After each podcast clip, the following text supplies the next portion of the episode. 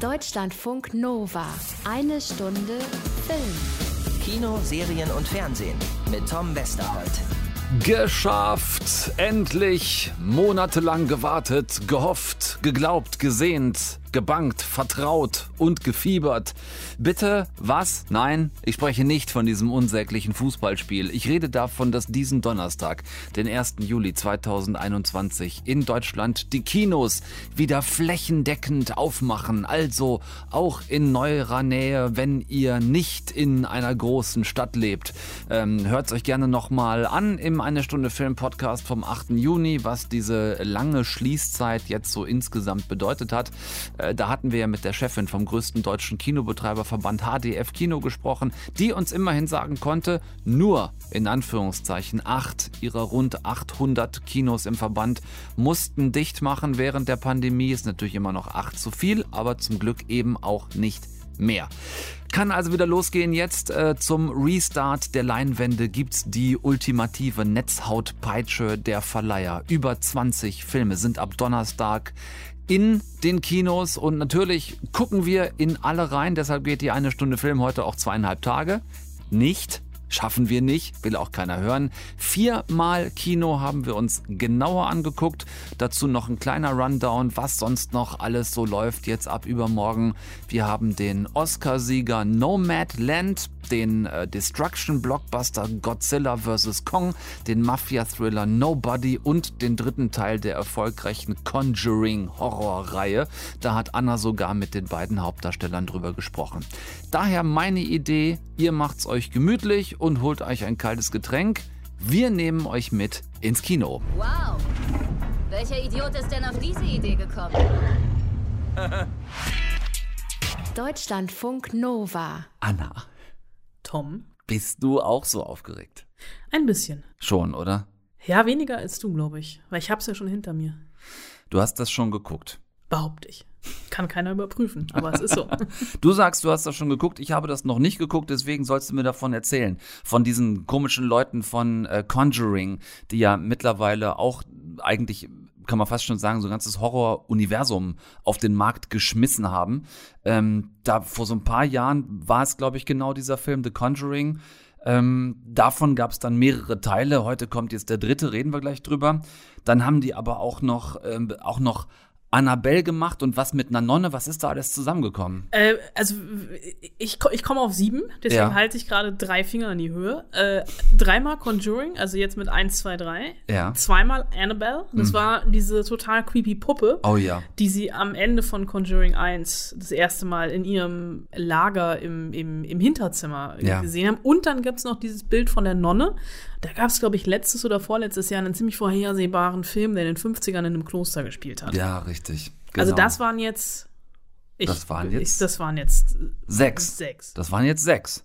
Ja gut. Ich habe das ein bisschen durcheinander geschmissen, weil ich nämlich gedacht habe, dass diese ähm, Insidious-Filme da auch mit zugehören Nee. würden. Das ist aber wiederum, die sind diese Jason Blum Productions. Aber Jason Blum produziert ja auch gefühlt alles insofern. Richtig. Und ich habe es deshalb durcheinander geschmissen, weil auch in äh, Conjuring 3 natürlich wieder Patrick Wilson mitspielt, an der Seite von Vera Farmiga. Und ähm, der hat nämlich auch, man geguckt, in diesen Insidious-Filmen mitgespielt. Ich habe das mal durchgezählt, also alleine Patrick Wilson und Vera Farmiga haben in also deutlich über zehn dieser Horrorfilme mittlerweile mitgespielt. Aber das verkauft sich ja auch irgendwie wie geschnitten Popcorn, ne? Ja, da kann man ja auch mal ein bisschen durcheinander kommen. Wahrscheinlich, wenn, man, wenn ich sie gefragt hätte, über welchen Film wir gerade reden, äh, als ich sie gesprochen habe, hätten sie es auch nicht geschafft. Ja. Wir helfen natürlich gerne, falls die beiden durcheinander kommen. Es ist der dritte Teil von The Conjuring im Bann des Teufels ähm, auf Deutsch. Große Frage, Anna, ist der jetzt zum Gruseln oder ist der zum Gruseln? Er ist äh, zum Gruseln, also zum Gruseln, Gruseln. Zum wir Gruseln, hatten Gruseln, ja ja. bisher alles dabei. Wenn wir nochmal durchgehen, ne? wir hatten Haunted House, das war der erste. Wir Hm. hatten Puppen mit Annabelle, wir hatten Nonnen und wir bekommen jetzt in The Conjuring 3 die dämonische Besessenheit als Verteidigung eines Mordverdächtigen. Ich bin Ed Warren, bei mir ist Lorraine. Also gut, fangen wir an. Die Bürger von Brookfield sind geschockt aufgrund des am helllichten Tage verübten Mordes an Bruno Source. Gericht akzeptiert die Existenz Gottes jedes Mal, wenn ein Zeuge schwört, die Wahrheit zu sagen. Es wird langsam Zeit, dass es auch die Existenz des Teufels anerkennt. Ja, der Film beginnt mit dem Exorzismus am elfjährigen David Glatzel. Der Exorzismus gelingt, der Dämon verlässt seinen Körper, doch dummerweise nistet er sich bei Arne ein, dem Freund von Davids Schwester. Der wiederum bringt dann frisch dämonisiert seinen Vermieter um und landet vor Gericht. Und Ed und Lorraine Warren, also diese beiden Geisterjäger äh, oder Dämonenbezwinger, die Wilson und Famiga spielen, müssen nicht nur Schlimmeres verhindern, sondern auch das Gericht überzeugen, dass es eben nicht Arne war, der gemordet hat, sondern der Dämon. Story ist soweit klar, aber immer die große Gefahr im Hintergrund, gerade bei so einem Horror-Franchise, wenn du eigentlich dann doch wiederholt die gleiche Geschichte von vorne erzählst, nur mit anderen Dämonen, funktioniert das? Ha, ja, jetzt kommen wir zum Gruseligen. Ne? Es funktioniert nur bedingt. Also Vera Farmiga, zum dritten Mal hier als Lorraine Warren unterwegs, hat im Interview Worte gefunden für die Reihe, die ich jetzt nicht sofort als erste Assoziationskette hatte. Fairer, wo, fairerweise muss ich sagen, dass das bei den Dreharbeiten bestimmt der Fall gewesen sein kann, sich das aber im Film nicht ganz so überträgt. Woran liegt das jetzt hier? Ist das ein technisches, handwerkliches Problem oder ein inhaltliches oder ein darstellerisches oder? Es ist, glaube ich, so ein bisschen ein Genreproblem oder wie Vera Farmiga es natürlich anders meinend im Gespräch umschreibt. It's cozy, it's comfortable, it's joyful. I love coming back again and again. I hope we get to come back again and again. I think we've we've really pushed it into new exciting territory. Yeah, feels good. Patrick Wilson ist da etwas ausschweifender und ausufernder in seiner Antwort, kommt am Ende aber ungefähr aufs Gleiche raus. You know, for me, I I think when you get to be in a movie that is um, that can transcend the genre um, and and and reach a really wide audiences as as these films have done.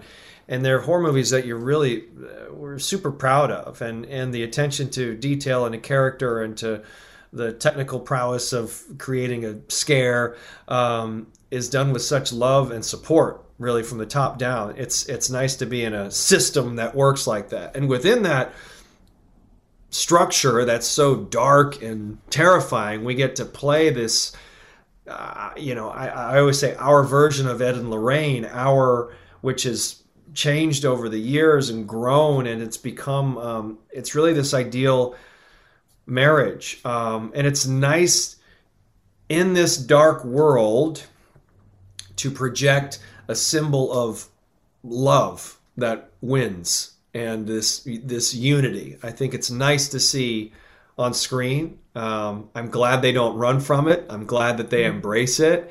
I'm glad that they throw in every little singing or slow dancing moment uh, that we can find because um, I think it gives people hope in a sea of darkness, really. Ja, es wird hier persönlicher. Wir tauchen ein in die Kennenlernen- und Liebesgeschichte des berühmten Dämonenpaar Ed und Lorraine Warren, aber ähm, aber aber aber aber aber aber welches, welches aber genau, Anna? Oder ist es eine ganze Aber-Kette? Nee, äh, gehst du in einen Horrorfilm, um eine Liebesgeschichte präsentiert zu bekommen? Ich glaube, es ist, ne, also der Film benutzt die üblichen Stilmittel. Es gibt Close-Ups, die mit Weitwinkel gefilmt sind. Es gibt hm. diesen krassen Soundmix, dieses Spiel mit Licht und Schatten beziehungsweise Dunkelheit. Aber, und das ist jetzt mein zweites Aber, beim Kampf mit den Dämonen, wenn sich Gliedmaßen verbiegen etc., da denkst du irgendwie, alter Hut, habe ich schon hundertmal gesehen und bestimmt 50 Mal besser. Mhm.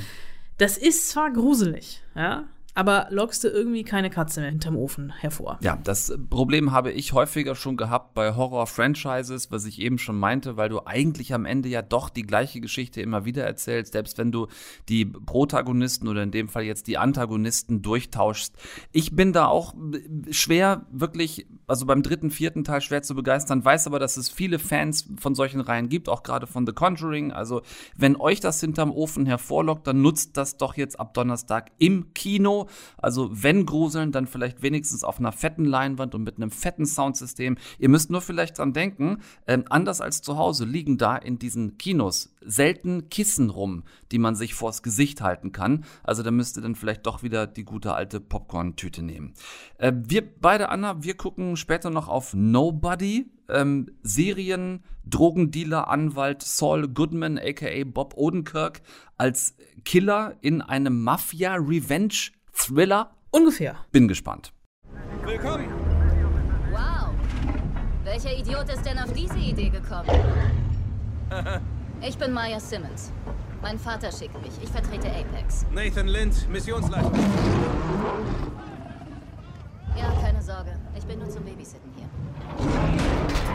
Oh, kennt ihr das, wenn ihr was so scheiße findet, dass ihr irgendwann gar nicht mehr wisst, ob es da nicht doch auch vielleicht so eine klitzekleine Ecke in eurem verkommenen Hirn gibt, die das, was ihr da gerade Schreckliches erlebt, auf irgend so eine ganz merkwürdige Art und Weise unterhaltsam findet, so dass man sich so ein bisschen vor sich selbst schämt, weil man das doch eigentlich gerade alles den letzten Rotz finden müsste, was man da sieht. Godzilla vs. Kong ist genau so ein Moment gewesen, neulich, als ich da so in der Pressevorführung saß. Ihr habt den Ausschnitt gerade gehört, ähm, das Gesprächsniveau in diesem Film wird nie höher als in dieser Szene. Die anderen Dialoge im Film klingen eher so.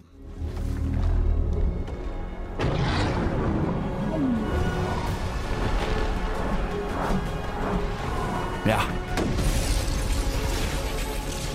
Hm.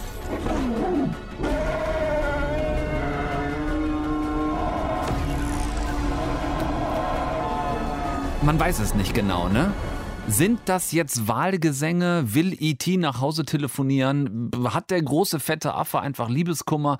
Oder ähm, eine Plantage Bohnen zu viel gefressen? Es ist schwierig und auch sonst weiß man eigentlich nur sehr wenig. Außer dass Godzilla zuletzt angeblich ein Freund der Menschen, sich nun plötzlich gegen uns stellt und in Asien, wo er ja filmhistorisch herkommt, eine Schneise der Verwüstung hinterlässt, so als wenn ein Zweijähriger mit seinem Dreirad über eine Lego-Stadt ausrastet. Godzilla, also äh, ja, alles so ziemlich volle Kanne ähm, kaputt am Machen und deshalb wird also jetzt Kong King Kong von Skull Island geholt, damit äh, der nun dieser zornigen Reptilo-Echse eins auf die Mappe haut. Das machen die dann auch gegenseitig und zwar einigermaßen pausenlos.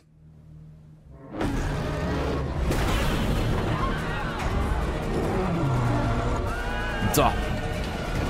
Der eine und der andere und das Problem hier ist einigermaßen vielschichtig, denn weder wissen wir so genau, warum Godzilla so wahnsinnig mies gelaunt ist, noch warum Kong sich mit dem anlegt, denn schließlich wird der ja selbst seit Jahren von den Menschen gefangen gehalten, und zwar auf einer künstlichen Insel mit künstlichem Himmel, so à la Truman Show. Daran erinnert das total und hat also daher eigentlich überhaupt keinen Grund, die Menschen jetzt vor Godzilla zu beschützen. Logischer wäre es eigentlich, wenn er sich mit dem zusammentut und die gemeinsam dafür sorgen, dass dieser Planet von diesem Parasit Mensch befreit wird. Ähm, dann äh, was kann ich noch erzählen? Gibt es noch äh, ein taubstummes Waisenmädchen, das Kong irgendwie Zeichensprache beigebracht hat. Und dann gibt es eine Handvoll gute und eine Handvoll böse Menschen. Und die sind dann nämlich der Grund für Godzillas echt miese Laune, kommt irgendwann raus. Und außerdem müssen dann alle zum Mittelpunkt der Erde, weil keine Ahnung warum. Die müssen da halt hin. Da gibt es weitere gigantische Urzeitviecher und die Schwerkraft wird da aufgehoben. Und in der Erde und auf der Erde liegt alles in Schutt, weil halt diese hauchhoß, haushochhohen Viecher ähm, äh, keine besonders beeindruckende Feinmotorik haben. Und, ähm, und wir haben diese Art von Destruction-Blockbuster wirklich einfach schon tausendmal gesehen. Ich habe mal ein bisschen nachgeguckt. Äh, zehn King Kong-Filme. Allein die letzten drei seit Peter Jacksons ähm, King Kong-Film 2005 in wirklich sehr ähnlich zerstörerischer Qualität. Dazu sogar über 20 Godzilla-Filme. In den 60ern und 70ern auch schon mehrmals in irgendeiner Form von Godzilla gegen King Kong. Äh, dann hatten wir die Transformers-Filme, wir hatten die Pacific Rim-Filme, äh, Leinwandgiganten, die alles kaputt hauen. Haben wir wirklich hunderte Male gesehen. An diesem Film jetzt hier ist nix neu. Der ist einfach nur brüllend laut und zwar so laut, dass der Sound fast schon zerrt. Nervt mega, fand ich. Ähm, optisch ist es wirklich einfach nur Gigantismus und dazu diese total bescheuerte Nicht-Story mit den billigsten Dialogen der Welt und das wiederum verstehe ich am allerwenigsten. Denn, und jetzt bitte mal kurz festhalten und anschnallen, das Drehbuch für diesen Haufen Monsterschrott hier das Drehbuch ist von Eric Pearson und der hat auch schon das Drehbuch geschrieben für den MCU-Film Thor Tag der Entscheidung im Original Ragnarok. Also den Film, den Taika Waititi inszeniert hat und der ähm, zum einen natürlich wegen dessen Regie, aber zum anderen auch wegen Pearsons mega witzigem Drehbuch einer der besten MCU-Filme überhaupt ist. Heißt, Pearson kann sehr wohl Drehbücher schreiben. Und zwar richtig gute. Das hat er unter Beweis gestellt. Warum hat er es hier nicht getan? Warum nicht mal so einen Mega-Monsterfilm machen mit einem guten Drehbuch? Anstatt so linguistischem Schrott, äh, bei dem man sich nur auf brüllende Sounds und so visuelles Ausflippen konzentriert. I don't know. Aber ich verstehe sowieso vieles nicht und vielleicht gehört dieser Film einfach dazu. So, und jetzt wird's interessant. Äh, Strich drunter und dann alles scheiße deine Ellie? Eben nicht. Und das macht mich fast noch am wütendsten. Denn trotz dieser ähm, vielleicht in den letzten paar Minuten deutlich gewordenen cineastischen Unzulänglichkeiten habe ich da drin gesessen, hier schön Zoopalast in Berlin, Kino 1, mega Leinwand, äh, Dolby, Atmos, Surround Sound und hatte wirklich an einigen Stellen Gänsehaut und auch ein fettes Grinsen im Gesicht, weil es am Ende dann doch der richtige Scheiß zur rechten Zeit ist, weil wir das alle jetzt mindestens ein gutes halbes Jahr nicht hatten, weil es nun mal diese Woche der Film ist, der uns klar macht, wofür Kinos gemacht sind und was der, egal wie große Flatscreen im Wohnzimmer zu Hause, einfach nicht kann. Deshalb Ne? Also wer dieses Erlebnis Kino ähm, diese Woche zurück will von euch, wer ausgehungert und halb verdurstet ist vor lauter Leinwandleere der vergangenen Zeit und wer sich im Kino so richtig in den Sessel rein föhnen lassen möchte, akustisch und visuell, der geht halt am Ende jetzt doch am Donnerstag da rein. Godzilla vs. Kong, Hirn aus, Augen und Ohren auf und BAM!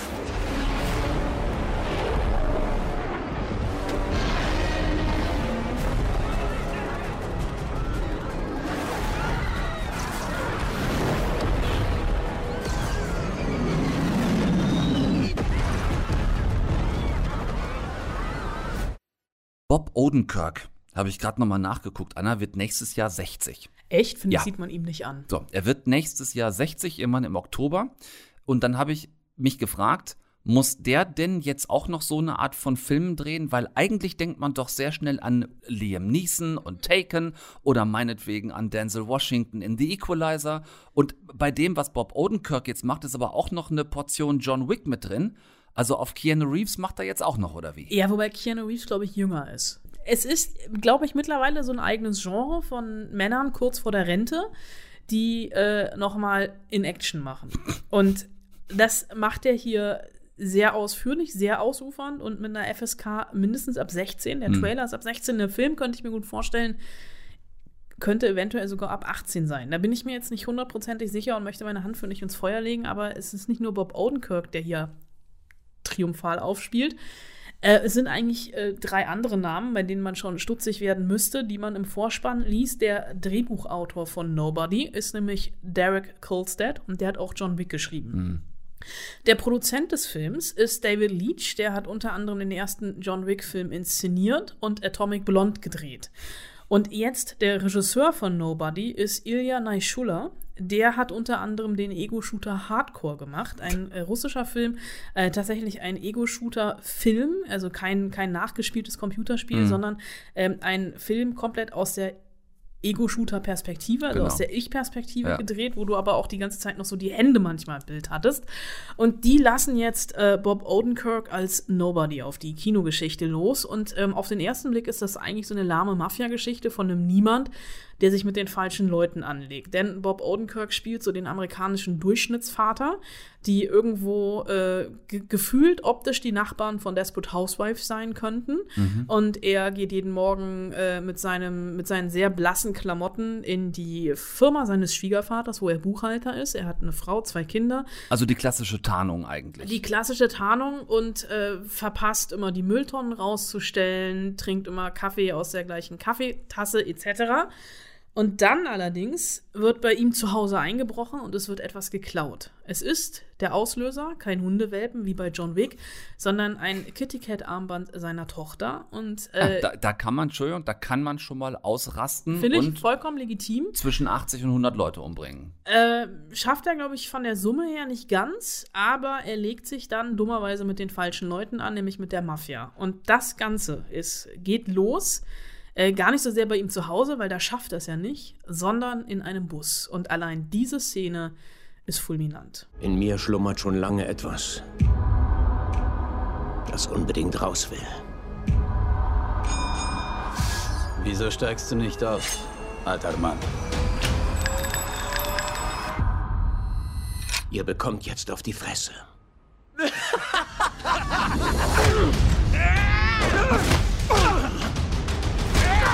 Äh, ja, danach äh, sind, ich glaube, fünf Sechstel der teilnehmenden Menschen äh, entweder tot oder im Krankenhaus. Und er steht etwas blutverschmiert zu Hause in der Küche und sagt seiner Frau, dass er einen beschissenen Tag hatte. Ähm, kennen wir alle dieses Problem. Ja, selbstverständlich. Ähm, und es beginnt dann aber eigentlich so ein Rachefeldzug, weil er war früher äh, jemand, der äh, Leuten mehr oder weniger den Todesschuss verpasst hat. Und das Ganze wird wirklich zu einer Gewaltorgie. Und ähm, also würde, John Wick. Ich würde fast sogar sagen, dass John Wick gegen Nobody ein bisschen Kindergarten ist. Okay, also wenn die beiden gegeneinander antreten in ihrer Rolle, dann äh hätten wir entweder den längsten Film der Welt, weil sie nicht zum Ende kommen, oder es wäre relativ schnell genau, Schluss. Genau, ja. Ich habe, äh, wo wir gerade bei John Wick schon waren, da habe ich das mit Keanu Reeves in der Hauptrolle und seiner persönlichen Kampfsportvergangenheit habe ich die Rolle sofort gekauft. Interessanterweise bei Liam Neeson damals weiß ich auch, das war, das war sofort glaubhaft. Bei Denzel Washington hatte ich arge Bedenken und war dann überrascht, dass das funktioniert. Bob Odenkirk, wenn ich an Better Call Saul denke und an Breaking Bad, bei dem kann ich es mir überhaupt nicht vorstellen. Doch, das funktioniert tatsächlich relativ gut, weil er, und du kannst mich jetzt gerne lünchen, ich habe ja Breaking Bad nur zwei Staffeln lang geguckt und Better Call Saul nie, aber äh, Bob Odenkirk, der bringt so eine spießbürgerliche Normalität mit. Also der hat sowas total Regungsloses. Die kaufe ich dem ab. Das hat er auch beim Töten. Aber dieses, dieses Second Face, da funktioniert das auch? Dieses Second Face funktioniert, weil er mit einer genauso großen stoischen Ruhe, wie er sich morgens seinen Kaffee einschenkt und vergisst, die Mülltonne rauszubringen, mit dieser gleichen stoischen Ruhe äh, metzelt er halt auch die Leute ab. Und das Reißt hat er Luftröhren aus Hälsen. Äh, zum Beispiel. Und das hat dann oh irgendwie so einen gewissen gewissen Unterhaltungswert, auch wenn ich mich etwas schäme, das an dieser Stelle zu sagen, ja. weil dieser Film ist wirklich ultra brutal ja. äh, für ein Mainstream-Publikum. Ja gut, ähm, dich hat aber auch Godzilla vs. Kong unterhalten. Das stimmt. Also, weißt das du? ist eine andere Geschichte. Insofern wundert mich das nicht weiter. Du hast mich auf jeden Fall neugierig gemacht, Anna, weil, also wie gesagt, ich habe so gedacht, ja, ich gebe ja an der Stelle zu, ich fand ja die John Wick-Filme auch nicht schlecht. In ihrer ganzen Drüberheit aber irgendwie ähm, war das halt eine Form von Popcorn-Kino für Erwachsene, wo ich gedacht habe, kann man durchaus mal so machen. Der erste war fulminant. Ja. Der zweite, und bei den dritten habe ich mich nur noch aufgeregt, weil ja. es einfach nur noch äh, teilweise ekelhaft war, weil es halt ausgelutscht war, der genau. Überraschungseffekt weg war. Und ich möchte jetzt bei Nobody auch keinen Nobody 2, 3 genau. haben, aber für den Moment mhm. hat der Film mich tatsächlich gehabt. Also, ihr habt die Wahl, wenn ihr so in Richtung John Wick oder in Richtung Equalizer oder in Richtung Taken äh, unterwegs seid, da mal zwischendurch Bock drauf habt, dann gebt euch das Ganze jetzt ab Donnerstag im Kino mit Bob Odenkirk in der Hauptrolle. Danke, Anna, fürs Gemetzel vorgucken. Sehr gerne. Was? Was? Ich bin's. Hier ist Fern, Swanky. Hier ist Fern. Hey, hi. Siehst du nicht die Flagge? Ja, ja, tut, Das heißt, tut ich mir will leid. nicht gestört werden. Ich weiß. Kannst du mich in die Stadt fahren? Warum? Ich habe einen Platten. Wechsel den Reifen. Hab kein Ersatzrad. Du hast keins im Ernst? Du bist in der Wildnis und hast sowas nicht? Nee, das hier ist kein Familienausflug. So mal eben raus aus der cozy Stadtwohnung voller Überfluss von allem, sich einmal wie Tom Sawyer fühlen und dann äh, abgeschleppt vom ADAC mit dem Plattenreifen zurück aufs vorgeheizte Sofa. Die Situation, in der sich Fern hier befindet, die ist weitaus bedrohlicher. Denn wenn dir hier der Reifen platzt und kein Ersatzreifen da ist, dann kannst du wirklich nur noch hoffen, dass jemand wie Swanky dir weiterhilft. Beides Frauen im etwas fortgeschrittenen Alter, Fern so um die 60, Swanky vermutlich noch mal ein paar Jahre gut drüber und die beiden Frauen sind Nomads, amerikanische Nomadinnen und zwar nicht, weil sie ähm, irgendeinem alten indigenen Nomadenstamm angehören, sondern weil sie es sich selbst so ausgesucht haben. Ähm, Zivilisationsflüchtlinge also. Frauen, die auf äh, City, Apartment, Dreizimmer, Küche, Dusche, Bad keinen Bock mehr hatten oder es sich auch schlicht einfach nicht mehr so leisten konnten, dass es irgendwie lebenswert gewesen wäre. Also hat man sich mit dem restlichen Geld, das man irgendwie noch aufbringen konnte, so eine klassische ähm, amerikanische äh, Trailer, Wohnmobil, Schüssel gekauft und reist damit jetzt nonstop durchs Land. Auf der Suche nach Gleichgesinnten, nach einem bisschen Frieden, einem bisschen Freiheit, ähm, in einem bis dato oft sehr bewegten und oftmals auch nicht nur schönen Leben und natürlich auf der Suche nach Jobs, die einen ja irgendwie auch finanziell über Wasser halten müssen. Ich kenne dich doch. Ja, hi. Dave, stimmt's? Rate. Fern? Ja. Ich hab deinen äh, Dosenöffner. Ja, ja, ja, ja, richtig. Äh, Arbeitest du jetzt hier oder? Ja, mein erstes Jahr. Also Kaffee? Äh, ja, sicher. Ist schwarz, also wenn was fehlt, musst du es reinmachen. Man sieht sich. Protagonistin dieses unfassbar nahegehenden Films ist eben Fern, gespielt von Frances McDormand, die ja, wie ihr wisst, dieses Jahr ihren zweiten Hauptdarstellerinnen-Oscar dafür bekommen hat, für diese Rolle nach Three Billboards Outside Ebbing, Missouri. Regisseurin Chloe Zhao hat den Oscar für die beste Regie bekommen und der Film selbst hat als bester 2021 auch dann quasi noch den Hauptoscar bekommen. Und das eben nicht, weil dieser Roadtrip so actiongeladen und äh, thrillig wäre, ähm, bei dem wir Fern begleiten und zum Beispiel erleben, wie sie sich dann halt eben auch einigermaßen alleine um einen platten Reifen kümmern muss sondern weil dieser ganze Film eine so gefühlvoll wahrhafte Parabel ist für das Leben ganz vieler Amerikanerinnen und Amerikaner auf dem vielen platten Land, das es ähm, in diesem gigantischen Kontinent gibt. Wenn Fern da mal äh, wieder mit ihrem uralten Trailer zum Beispiel in so eine runtergekommene Werkstatt muss und dann der Kostenvoranschlag der Mechaniker im Endeffekt dieselbe Bedrohlichkeit hat wie vielleicht äh, ein Diagnosegespräch beim Onkologen. Ich habe gerade mal nachgesehen, was er noch wert ist. Mit der Laufleistung liegen Sie bei 5000 Dollar höchstens. Ich würde Ihnen dringend empfehlen, ähm, den Van zu verkaufen und sich von dem Geld ein neues Auto nein, zu kaufen. Nein, das kann ich nicht machen. Das, das kann ich nicht machen, weil... Hören Sie, ich, äh, ich habe in den ganzen Innenausbau eine Menge Zeit und Geld gesteckt und ähm, kaum einer versteht, welchen Wert das für mich hat. Ich lebe in dem Van. Er ist mein Zuhause.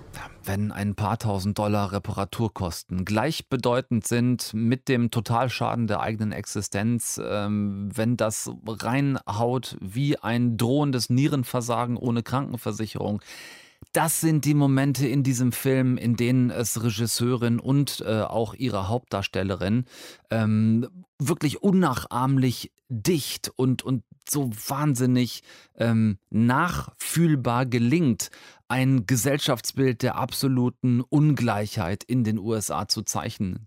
Ganz geschickter Zug von Zhao ähm, für Rollen wie die von Swanky eben, also dieser anderen Frau, die Fern da um Hilfe bittet bei dem platten Reifen.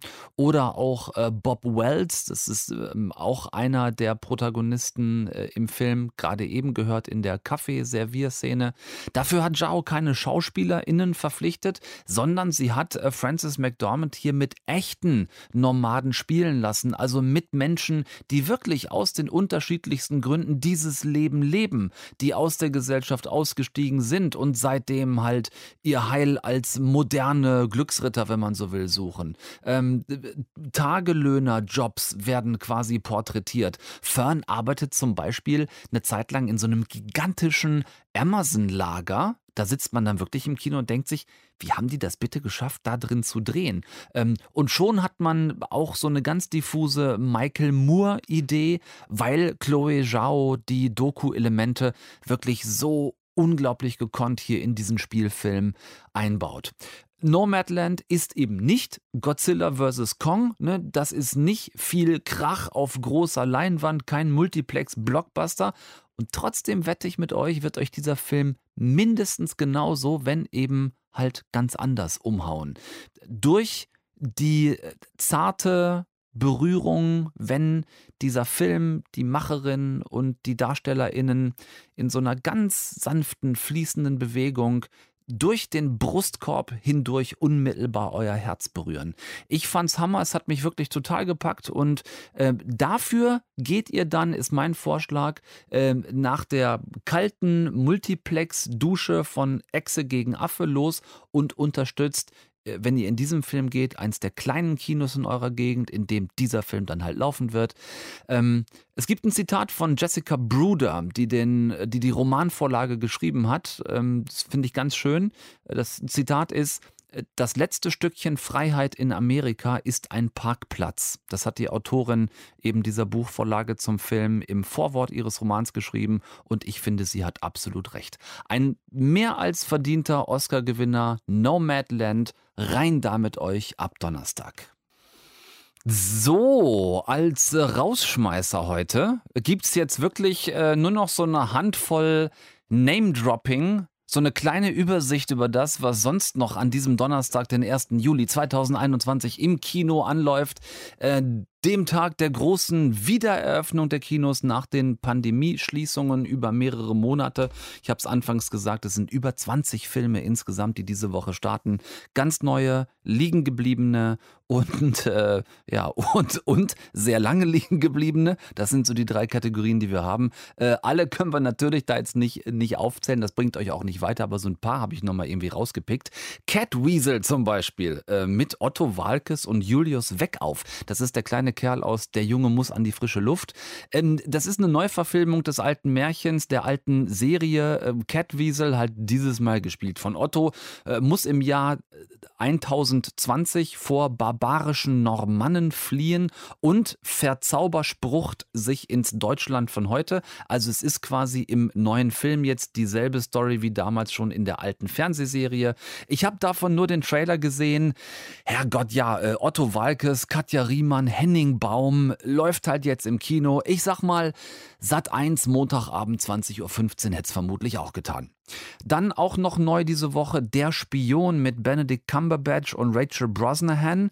Ähm, haben wir deshalb heute nicht ausführlicher darüber gesprochen, weil leider auch nicht wirklich Dülle.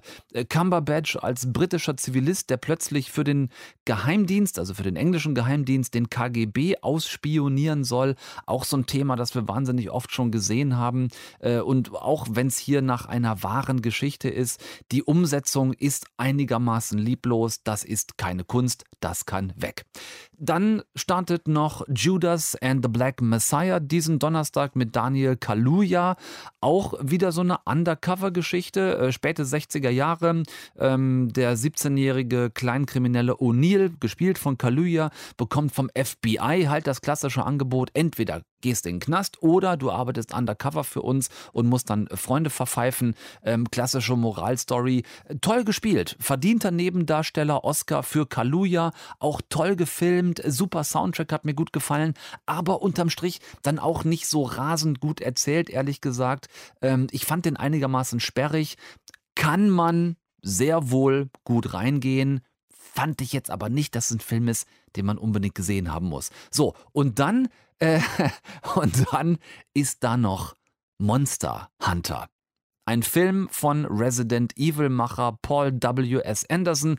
Wieder mal nach einer Videospielvorlage, das macht er ja gerne mal. Und natürlich auch wieder mal mit seiner Muse und nebenbei auch noch Ehefrau Mila Jovovich in der Hauptrolle. Und das ist auch schon alles, was ihr über diesen Film wissen müsst. Selbst die erste Version dieses Videospiels von 2005 zu zocken auf einer kaputten, flackernden PlayStation 2 mit Wackelkontakt macht noch mehr Spaß, als sich diesen Unfug 103 Minuten lang im Kino anzugucken. Dann nehmt doch bitte einen der anderen sieben Filme, die wir heute irgendwie in dieser eine Stunde Film drin hatten, äh, die damit dann jetzt aber auch tatsächlich mal vorbei ist. Anna und ich danken sehr für eure treuen Ohren, für die Aufmerksamkeit und auch natürlich immer wieder für eure Tipps und Vorschläge, die wir bekommen. Äh, Filme wie auch Serien bitte einfach immer gerne weiter rüberschicken. Wir nehmen die, wenn es passt, wirklich gerne mit in die Sendung. So, äh, nächste Woche schon mal so kurz zum Anfüttern. ähm, der lang erwartete Soloauftritt von Scarlett Johansson in einem MCU-Film. Black Widow startet endlich nächste Woche im Kino und ist natürlich auch hier bei uns in eine Stunde Film. Für heute ist Tom Westerholt raus. Macht ihr's bitte gut, aber nicht zu wild ähm, und passt gut auf euch auf. Ganz ehrlich, auch weiterhin. Delta ist ein Arschloch. Ich sag's euch. Wir sind noch nicht vollständig mit dem ganzen Theater durch. Also bitte gesund bleiben, nix gucken, was ich nicht auch gucken würde und so weiter. Macht es gut. Bis nächsten Dienstag. Tschüss mit Öss. Deutschlandfunk Nova. Eine Stunde Film. Jeden Dienstag um 20 Uhr. Mehr auf deutschlandfunknova.de.